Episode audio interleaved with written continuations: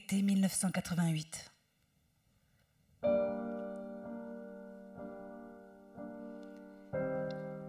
J'ai tout juste 15 ans. Je suis secrètement amoureuse d'une amie de mon frère. Personne ne le sait. Nous ne sommes pas dans le même collège, mais nous serons dans le même lycée à la rentrée. Je compte les jours et tiens pour elle un journal. Le 12 juillet, je suis hospitalisée en urgence. À mon retour, trois jours plus tard, ma mère m'annonce que des amis de mon frère ont eu un accident de voiture, qu'une jeune femme que je connais est morte. Je ne veux pas qu'elle me dise son nom. Je m'enferme dans ma chambre avec les derniers Nice matin trouvés dans le salon. Il y a ce grand titre en première page. Été meurtrier sur les routes de juillet. La photo d'une carcasse de Renault 5 et son nom.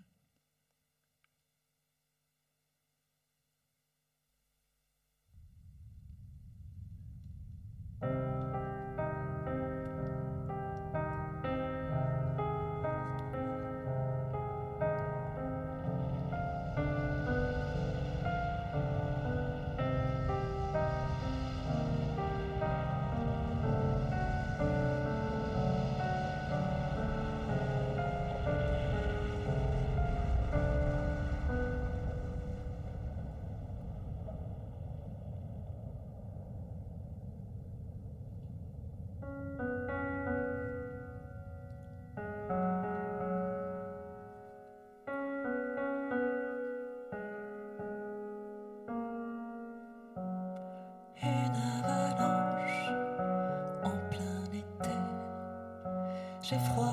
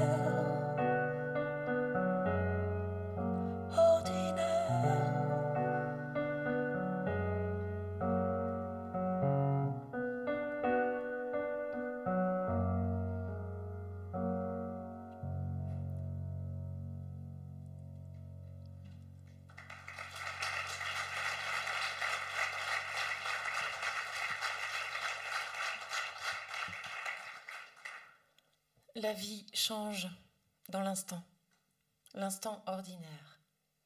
À un moment, Afin de me rappeler ce qui semblait le plus frappant dans ce qui était arrivé, j'ai songé ajouter ces mots, l'instant ordinaire. J'ai tout de suite vu qu'il serait inutile d'ajouter le mot ordinaire parce que de toute façon, je ne l'oublierai pas. Il ne quittait jamais mon esprit. C'était même le côté ordinaire de tout ce qui avait précédé l'événement qui m'empêchait de croire pour de bon qu'il avait eu lieu, de l'absorber, de le digérer, de le surmonter. Je me rends compte à présent qu'il n'y avait là rien d'étrange. Confrontés à un désastre soudain, nous nous étonnons tous de la banalité des circonstances dans lesquelles l'impensable se produit. Le ciel bleu, limpide, d'où tombe l'avion, l'innocent trajet qui se termine dans le fossé, la voiture en flammes, les balançoires où les enfants jouent comme d'habitude au moment où la vipère surgit du lierre. Il rentrait à la maison après le travail, heureux, belle carrière en pleine forme, et puis euh, plus rien, disparu. Et je lus dans le récit d'une infirmière en psychiatrie, dont le mari était mort dans un accident de la route. En 1966, j'ai eu l'occasion d'interviewer de nombreuses personnes qui vivaient à Honolulu au moment de Pearl Harbor.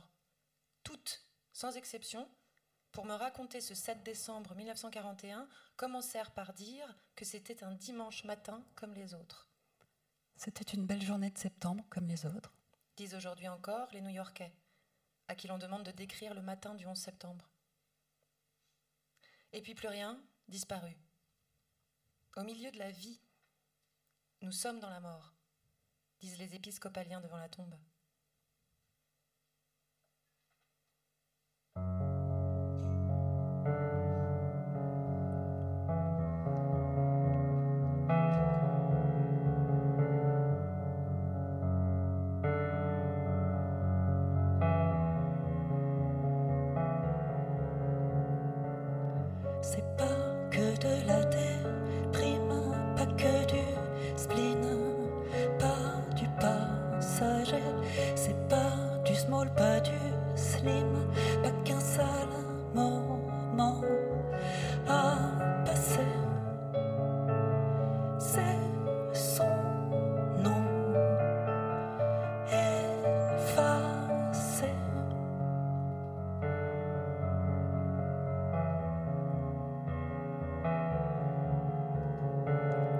C'est pas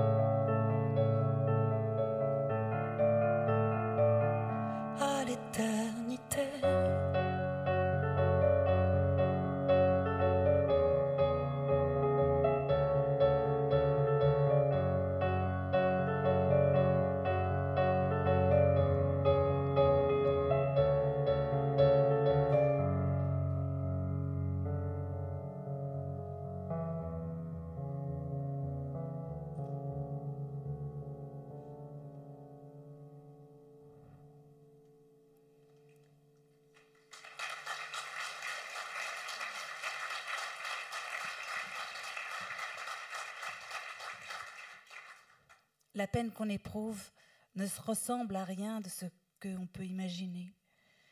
Mon père était mort, ma mère était morte. Il me faudrait pendant quelque temps avancer avec précaution, mais je continuerai à me lever le matin et à porter mon linge au pressing. Je continuerai à préparer le repas des fêtes de Pâques. je continuerai à me rappeler de renouveler mon passeport. L'affliction est autre chose. L'affliction ne connaît pas de distance. L'affliction se manifeste par vagues, par de brusques élans, des appréhensions soudaines qui font fléchir les genoux, aveuglent le regard et annihilent le cours de la vie normale. Pratiquement tous ceux qui en ont fait l'expérience parlent de ces vagues. Eric Linderman définissait ces phénomènes avec une absolue précision dans sa célèbre étude publiée en 1944. Des sensations de détresse somatique, par vague d'une durée de 20 minutes à une heure d'affilée, l'impression d'avoir la gorge serrée, d'étouffer, d'avoir le souffle court, un besoin de soupirer, un vide au creux de l'abdomen, une diminution des forces musculaires et une intense détresse subjective décrite comme de la tension ou de la douleur mentale. Gorge serrée, étouffée, besoin de soupirer. J'ai éprouvé ces vagues pour la première fois le matin du 31 décembre 2003, sept ou huit heures après les faits, en me réveillant seule dans mon appartement. Quand à moitié réveillée, je me suis demandé pourquoi j'étais seule dans mon lit. Je me sentais oppressée comme au lendemain d'une dispute avec John. Nous étions-nous disputés? À propos de quoi? Qu'est-ce qui avait tout déclenché? Comment y remédier si je ne m'en souvenais pas? Et puis, je me suis souvenue. Durant plusieurs semaines, c'est ainsi que je me réveillerai.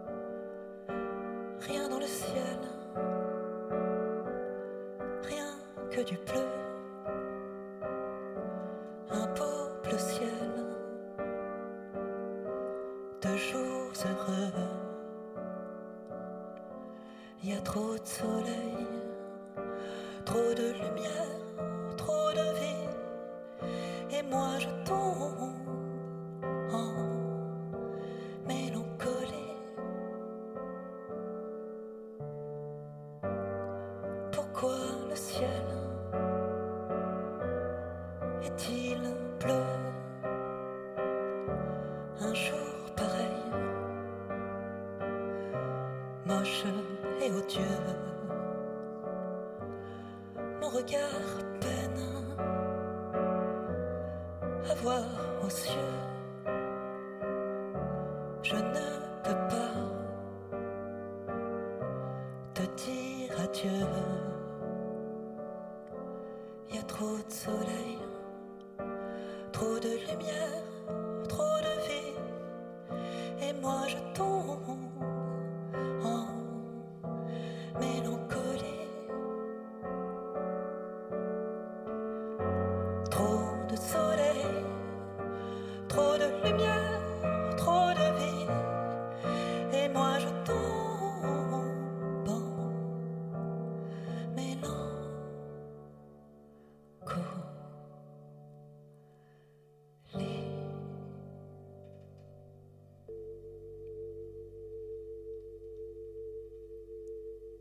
gens qui ont récemment perdu quelqu'un ont un air particulier que seuls peut-être ceux qui l'ont décelé sur leur propre visage peuvent reconnaître.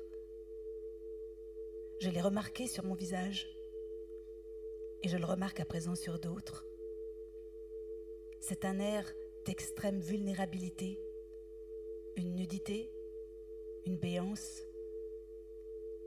C'est l'air de quelqu'un qui sort de chez l'ophtalmologue, les yeux dilatés à la lumière du jour, ou de quelqu'un qui porte des lunettes et tout d'un coup doit les enlever.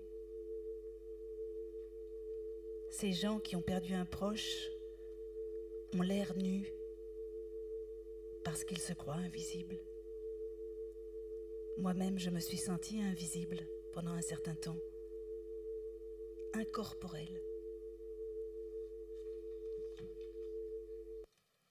Une question me turlupine. Comment se fait-il que je pleure si peu? Quasiment jamais, alors que j'en ai constamment envie. Qu'au moindre souffle de toi effleurant mon subconscient, les larmes me viennent, sans sortir, alors que je ne fais rien pour les retenir. Pourquoi ne pas pleurer? Ne pas sangloter à m'en arracher la glotte, comme je l'ai fait durant des années pendant ma dépression? Aujourd'hui, pourquoi ne pas pleurer alors que j'ai une raison évidente, éclatante d'éclater en sanglots? Pourquoi ne pas en profiter? Ne pas pleurer à torrent, c'est du malheur gâché. Pourquoi? Pourquoi? Peut-être parce que ça ne te plairait pas que je pleure tout le temps. Que ce ne serait pas digne de toi. Mieux vaut, tu as raison, que je pleure en dedans, jour et nuit, nuit et jour, sans bruit, sans larmes, comme tu aurais su le faire, toi, si j'étais parti le premier, comme c'était prévu et convenu entre nous. Au matin du 4 juin, alors que j'étais vautrée dans le salon, le monde d'hier en main, m'efforçant de ne penser à rien, et surtout pas à toi, la mouche, ma mouche, pardon, notre mouche, à tous deux. La dernière des mouches a fréquenté notre salon littéraire, s'est posée sur mon avant-bras droit et s'y est promenée entre mes poils défunts. Après l'avoir laissé un moment se balader, d'un geste que j'ai voulu léger, d'une volée du monde d'hier, je l'ai chassée. Oui, cette mouche, posée tendrement sur mon avant-bras droit, m'a fait cruellement penser à ta main posée sur mon avant-bras droit, dans un geste familier, entre amour et amitié. Cette mouche, serait-ce une de tes messagères secrètes? Viendrait-elle de ta part, de ton au-delà d'outre-tombe, me dire de ta voix chaude et grave Tiens le coup, mon gars, je suis là.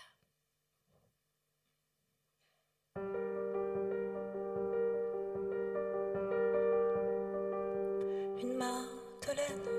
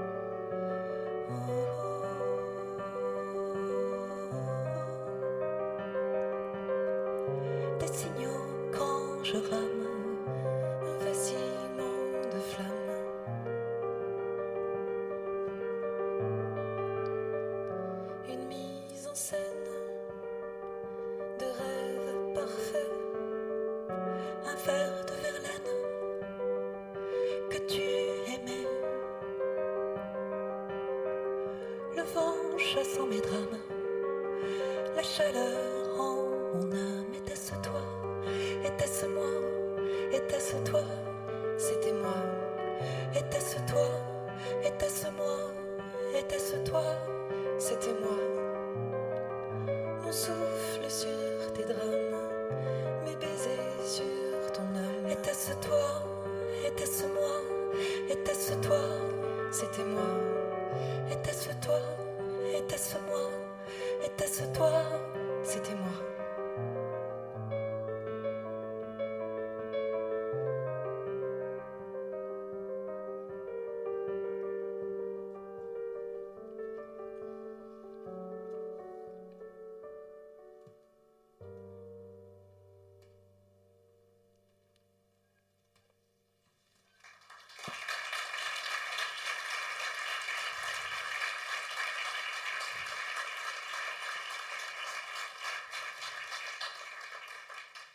T'es revenu, chérie, cette nuit, sans prévenir. Quelle joie, quel bonheur. Tu es là devant moi. Je pourrais, si je le pouvais, si je le voulais même, te toucher. Tu souris, tu me souris, mutine, tendre, heureuse de m'avoir surpris. Pour toi, tout semble normal. Pour moi, c'est comme si je renaissais. Tu portes le manteau dont j'aimais tant caresser, pétrir la soie grise chinée avec cette discrète garniture soulignant l'encolure et se terminant en cravate. Là, je ne te touche pas. J'ai peur que tout mouvement de ma part ne te fasse disparaître. Je me contente de te contempler, de te dévorer des yeux, te parler, te questionner? Est-ce bien là où tu es? Non, non, non, non, ne rien dire, ne rien chercher à savoir juste profiter de la joie immense de ton retour. J'ouvre l'œil lorsque les larmes picorent trop mes yeux. Je suis là sous mon drap. Je te vois encore dans ton manteau de soie. Je reste là, ainsi, un instant. Et puis je me lève. Je sens la pesanteur qui me tombe. Je te dis encore merci. Merci mille fois, dix mille fois et plus, chérie, de ta visite, de m'avoir montré ainsi que toi aussi, en ton paradis, tu ne m'oublies pas, tu penses à moi comme je pense à toi. Voilà. Je suis debout, heureux de vous avoir revu, toi et ton beau manteau de tes 25 ans que nous appelions tous deux mon manteau préféré. Debout, je suis assaillie par toutes ces conneries à régler. Non seulement tu perds l'être le plus cher, la meilleure partie de toi-même, mais en prime, il te faut régler des tas de trucs dont tu ne t'es pas occupé avant, persuadé que la vie n'aurait pas de fin. Reviens, chérie, reviens souvent, d'où que tu sois, où que je suis, je t'attends.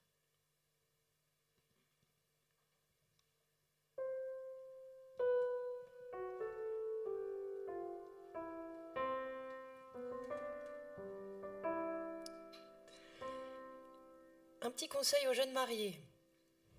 Divorcez. Séparez-vous. Quittez-vous très tôt, très vite. N'attendez pas qu'il soit trop tard, après 50 ans ou 60 ans de vie commune, d'amour commun. Avec l'espérance de vie qui s'allonge, divorcez le plus tôt possible. Ne vous attachez pas, résistez. ne laissez pas l'autre devenir une moitié de vous. On souffre trop. On souffre trop quand cet autre, devenu une partie de nous, s'arrache à nous. Quittez-vous, quittez-vous avant que l'amour soit trop fort. Changez de partenaire, profitez de votre jeunesse, partousez, échangez, visionnez des films porno, mais ne restez pas à vous aimer.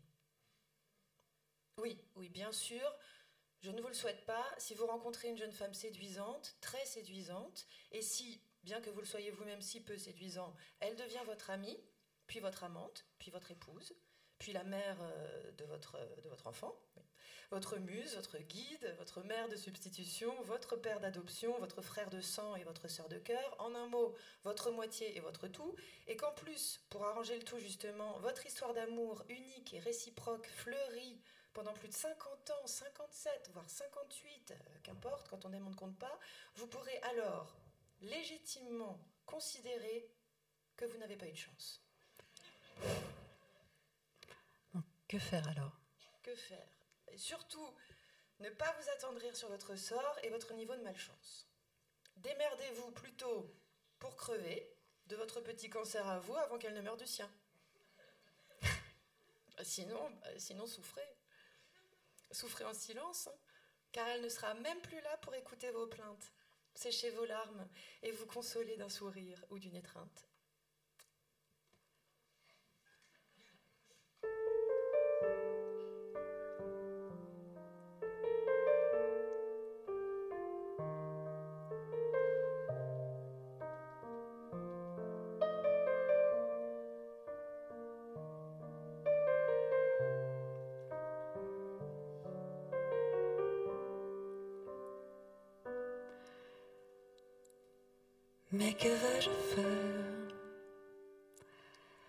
Que vais-je faire de tous mes lendemains d'une vie entière? Je n'en sais rien, peut-être tout, peut-être rien. Mais que vais-je faire durant tout ce chemin? Si je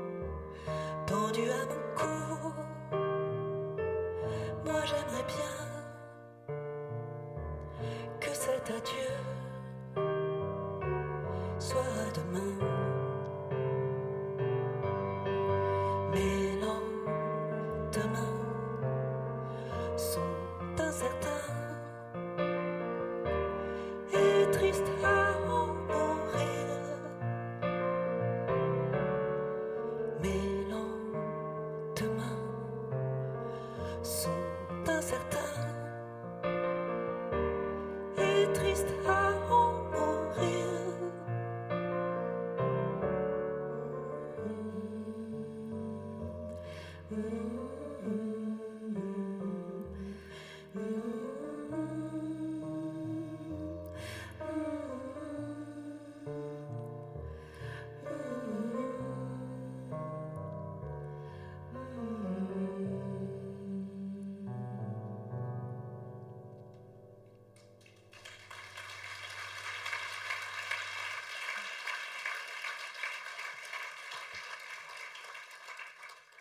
Sache que chaque jour, je me demande si tu aimerais voir ce coucher de soleil. La pluie qui s'écoule sur le tilleul de mon jardin. L'absence, c'est cela. Ne pas pouvoir partager. Je me persuade que tu aurais aimé telle ou telle chose. Par exemple, Macbeth, l'autre soir à l'Opéra Bastille. Parce que tu avais été fou de celui que nous avions vu à Salzbourg dans les rochers. Souvent, avant d'aller voir un spectacle, tu me demandais Crois-tu que c'est pour moi? Ce Macbeth était pour toi.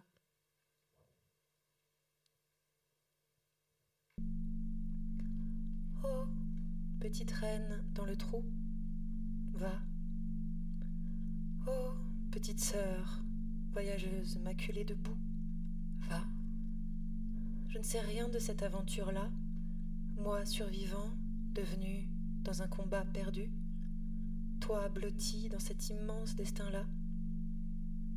Tout renaît, disaient les anciens, tout recommence. Les feuilles, le jour, les abeilles, la nuit aussi, et toi non, peut-être pas immortel. Quoi Si danse vivante sur mort n'ira garder refuge? Quoi Si je fais un baiser sur mort? Quoi défaire? Pour te conserver vivante Et non, va. Difficulté à respirer, cœur serré, besoin inassouvi, attachement coupé.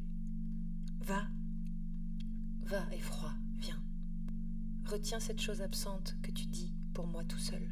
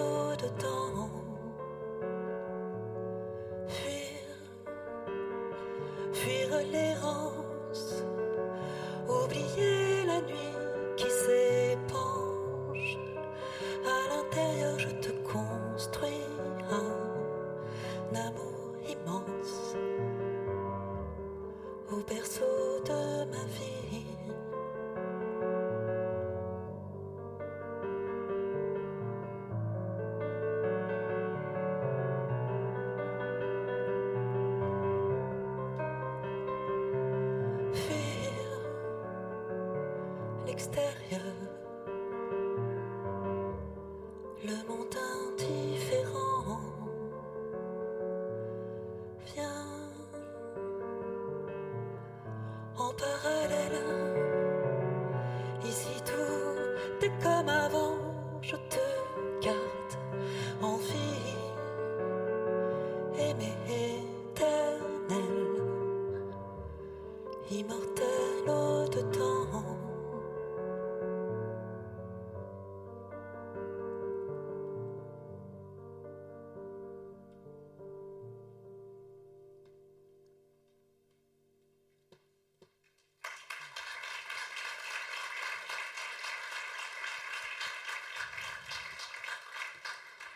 L'après-midi passé sans toi, sans la douleur de ton absence m'effraie.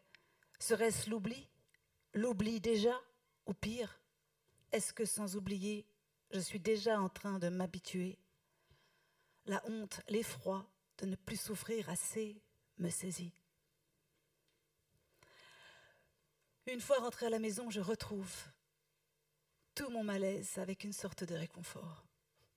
Oui, je te retrouve enfin. Je ressens de nouveau ton intolérable absence dans tout mon corps, dans le tréfonds de mon âme, comme on dit dans les poèmes.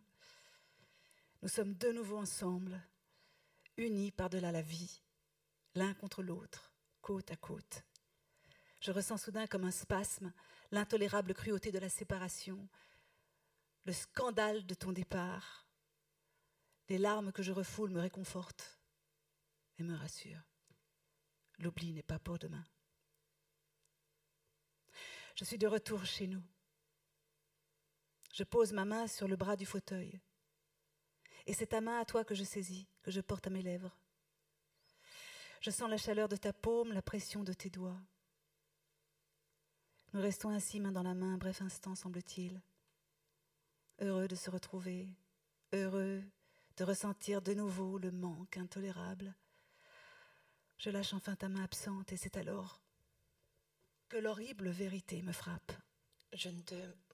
On ne se reverra plus. Plus jamais. Plus jamais ta main ne cherchera ma main. Plus jamais nos doigts ne s'enlaceront. Plus jamais je ne te serrerai dans mes bras. Plus jamais mes lèvres sur tes lèvres, sur ton front. Plus jamais mes mains sur tes seins. Plus jamais leurs pointes vivantes ne fleuriront sous mes doigts et ma langue. Plus jamais. Mais pourquoi? Plus jamais. Qu'est-ce que c'est que cette histoire? Qu'est-ce que c'est que cette loi qui fait qu'on ne pourra plus se voir jamais? Plus jamais sa fleur ne s'épanouira sous mes doigts. Plus jamais mon zizi dans sa zézette.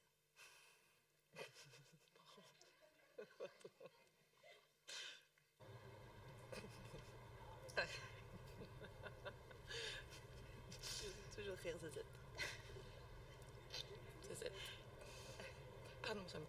Ah, je...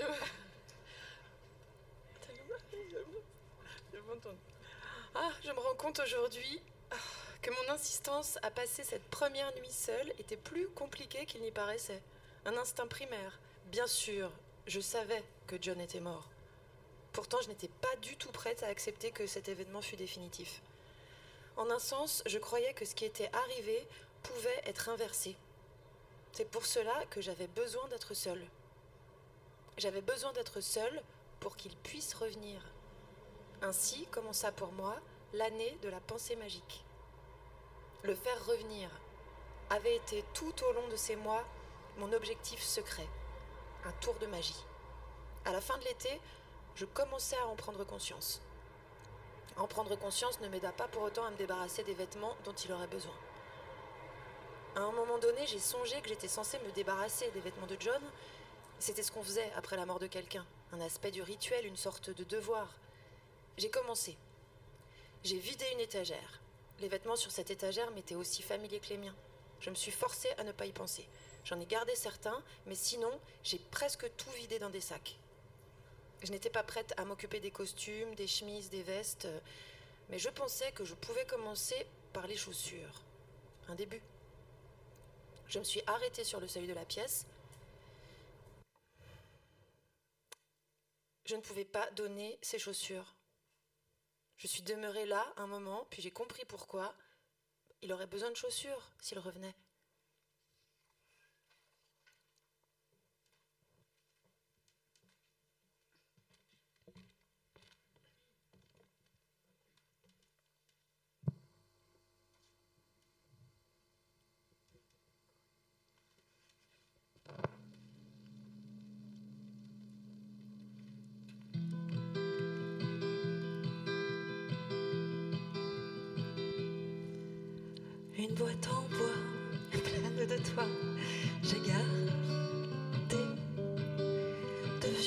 Chewing-gum collés.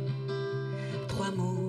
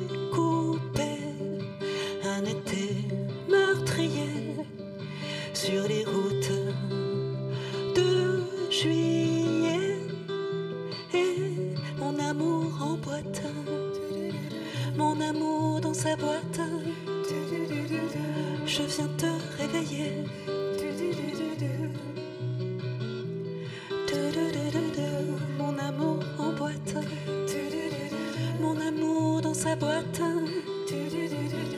Je viens te déterrer.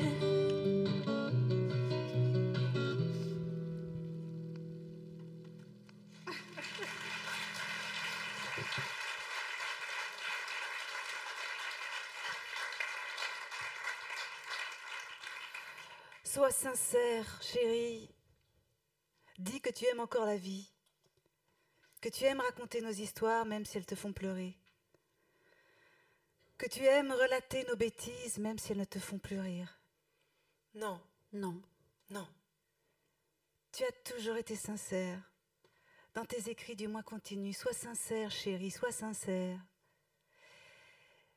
Dis que tu veux vivre encore longtemps afin que je vive à travers tes paroles, tes écrits. C'est le seul moyen qui me reste, chérie, pour vivre encore, pour être au monde. Sois bon, écris, écris, chérie. Et prends ton temps, prends ton temps.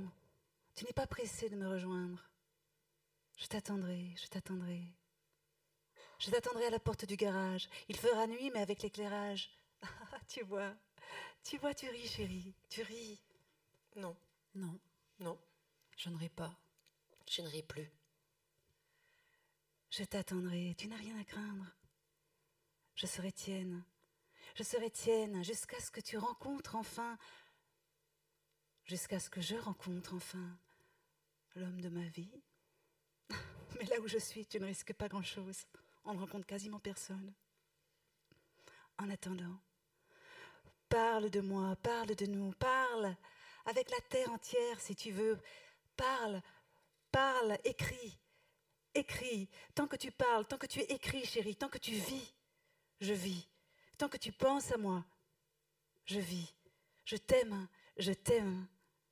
Encore, toujours.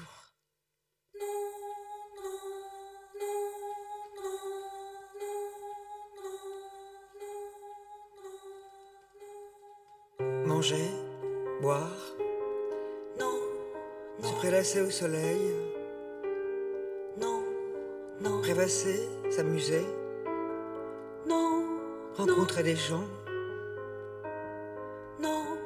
tomber amoureuse, non, rire aux éclats,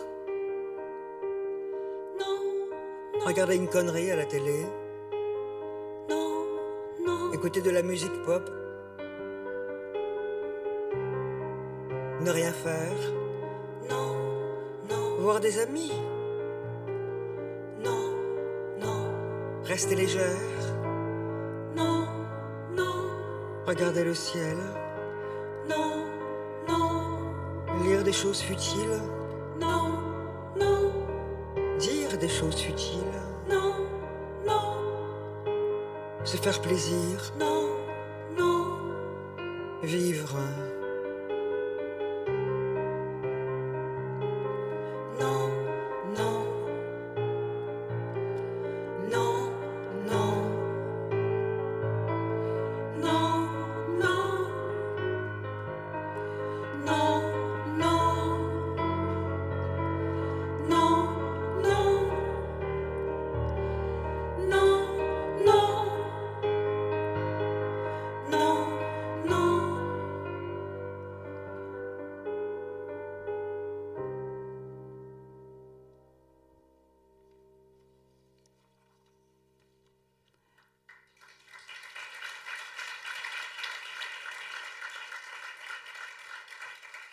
Non, ce n'est pas vrai. Non, ce n'est pas vrai. Non, ce n'est pas vrai.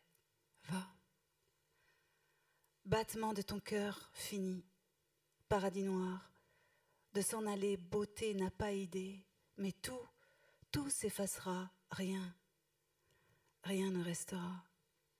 Je voudrais te dire dors bien, mais voilà, tu as beau être couché, tu as beau les yeux avoir fermés, tu n'as plus rien du sommeil vivant. Même ton silence n'est plus silence. Choses sans nom, peut-être jamais plus n'auront de choses à elles que non, non, non sommeil, non silence.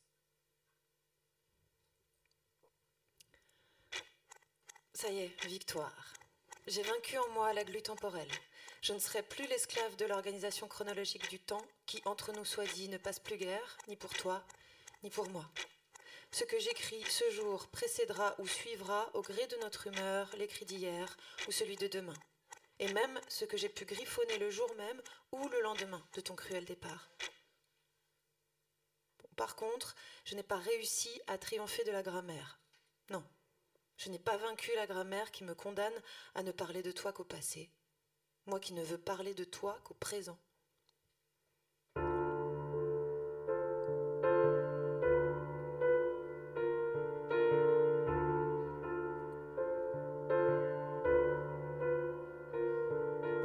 Impossible de te passer à l'imparfait.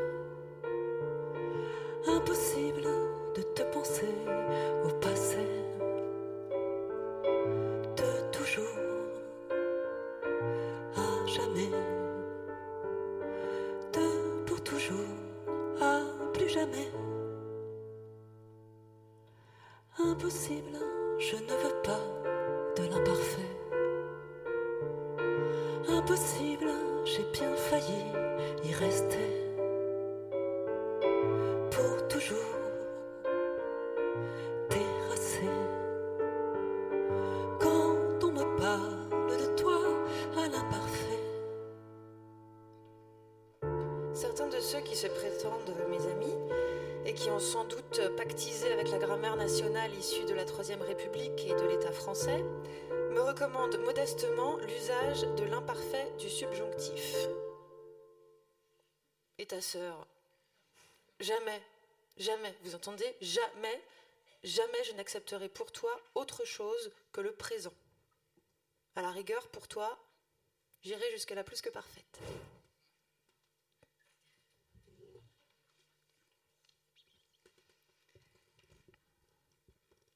Les individus se trouvant sous le choc d'une authentique affliction sont non seulement bouleversés mentalement, mais ébranlés physiquement. Si calmes et imperturbables puissent-ils paraître, personne ne peut, dans de telles circonstances, rester normal. Leur circulation sanguine déréglée refroidit leur corps, leur détresse les rend nerveux et leur fait perdre leur sommeil. Ils se détournent souvent de personnes qu'en temps normal ils apprécient. Il ne faut jamais imposer sa présence à ceux qui sont en deuil. Et les gens portés aux émotions exacerbées, si proches ou aimés soient-ils, leurs amis euh, doivent être à tout prix tenus à distance. Même si savoir que leurs amis les aiment et sont tristes pour eux est d'un immense réconfort. Ceux qui sont le plus intimement touchés par le deuil doivent être protégés de tout ce qui est susceptible de trop peser sur leurs nerfs. Ces nerfs sont déjà mis à rude épreuve et personne n'a le droit de se vexer en s'entendant dire que son aide est inutile ou que sa présence n'est pas souhaitée. Dans ces moments-là, certains trouvent la consolation auprès des leurs, mais d'autres s'éloignent de leurs amis les plus chers. Ce passage est extrait du manuel de savoir-vivre d'Émilie Post, publié en 1922, chapitre 24, Enterrement, qui accompagne le lecteur depuis le moment de la mort jusqu'aux règles afférents au placement de ceux qui assistent aux funérailles. Pénétrez dans l'église aussi discrètement que possible et trouvez vous-même l'endroit où vous devez vous asseoir. Seul un ami très intime peut se mettre au premier rang, près de l'allée centrale. Si vous êtes seulement une connaissance, vous devez vous asseoir à l'écart, vers le fond, à moins qu'il ne s'agisse d'une très petite cérémonie dans grande église, auquel cas vous pouvez vous asseoir à l'extrémité de la rangée centrale, dans le fond. Ce ton d'implacable précision ne fléchit jamais, l'accent toujours porté sur les aspects pratiques. Il faut enjoindre la personne endeuillée à s'asseoir dans une pièce ensoleillée, si possible avec un feu de cheminée. Il convient également de préparer un peu de thé ou un grog qu'il faut leur apporter quand ils reviennent sans leur demander s'ils en ont envie. Les personnes accablées par la détresse ne veulent pas de nourriture. Mais si on leur en propose, elles accepteront machinalement. Et une boisson chaude est bonne pour éveiller la digestion et stimuler la circulation. Et c'est ce qu'il y a de plus indiqué. Il y avait quelque chose de frappant dans cette sagesse pleine de bon sens, dans cette compréhension instinctive des troubles. En le lisant, je me suis souvenu combien j'avais eu froid au New York Hospital le soir de la mort de John. Sur le moment, je croyais que j'avais froid parce que nous étions le 30 décembre et que j'étais arrivée à l'hôpital jambes nues, en chaussons, vêtue seulement de la jupe en lin et du pull que j'avais passé pour dîner. C'était cela en partie, mais j'avais froid aussi parce que plus rien ne fonctionnait normalement dans mon corps. Mrs. Post aurait compris cela. À son époque, le deuil était encore reconnu, autorisé, et non pas dissimulé.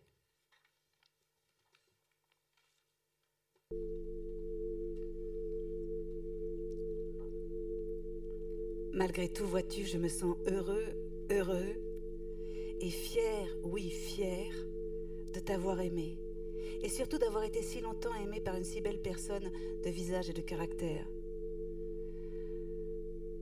Le reste, le reste n'est que hasard, illusion en noir et blanc comme en technicolore. Seul, seul ton sourire était réel et notre amour immortel. Le film est fini, place aux pubs et aux actualités. Noircir, consciemment ou inconsciemment ces pages, fut pour moi comme agiter un mouchoir blanc après le départ du train t'éloigne dans l'infini lointain, te rendant ainsi dans l'impossibilité d'apercevoir le mouchoir agité sur le quai de cette gare désaffectée où j'attends le passage du train, dans lequel ma couchette a été réservée, afin que je puisse m'y reposer pour arriver frais et dispo dans cette gare de la proche banlieue de nulle part où tu m'attends. En sautant du train, mon chapeau à la main, je crierai à gorge déployée Jacqueline Jacqueline? Et tu te précipiteras dans mes bras ouverts en murmurant de ta voix si grave Jean-Claude, Jean-Claude.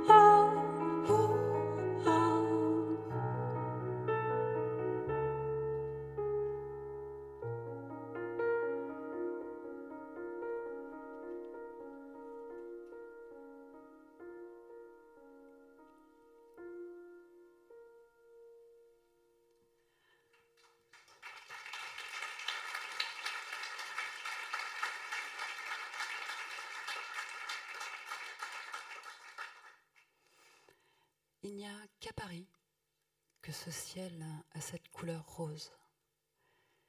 J'ai passé plus de temps que toi sur cette terre, et notre différence, c'est que moi, je t'ai perdu. C'est parce que j'ai continué à vivre que je le sais. J'ai voulu être seule, souvent, pour être avec toi. Il faut bien donner son temps aux amours invisibles, s'en occuper un peu. Encore maintenant, je me demande comment tu vas, ce que tu fais. Je cherche de tes nouvelles.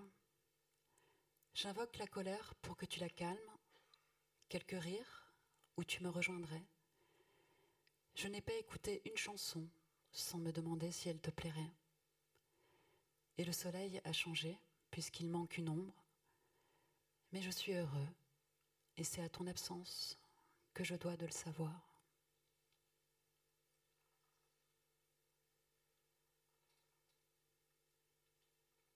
Où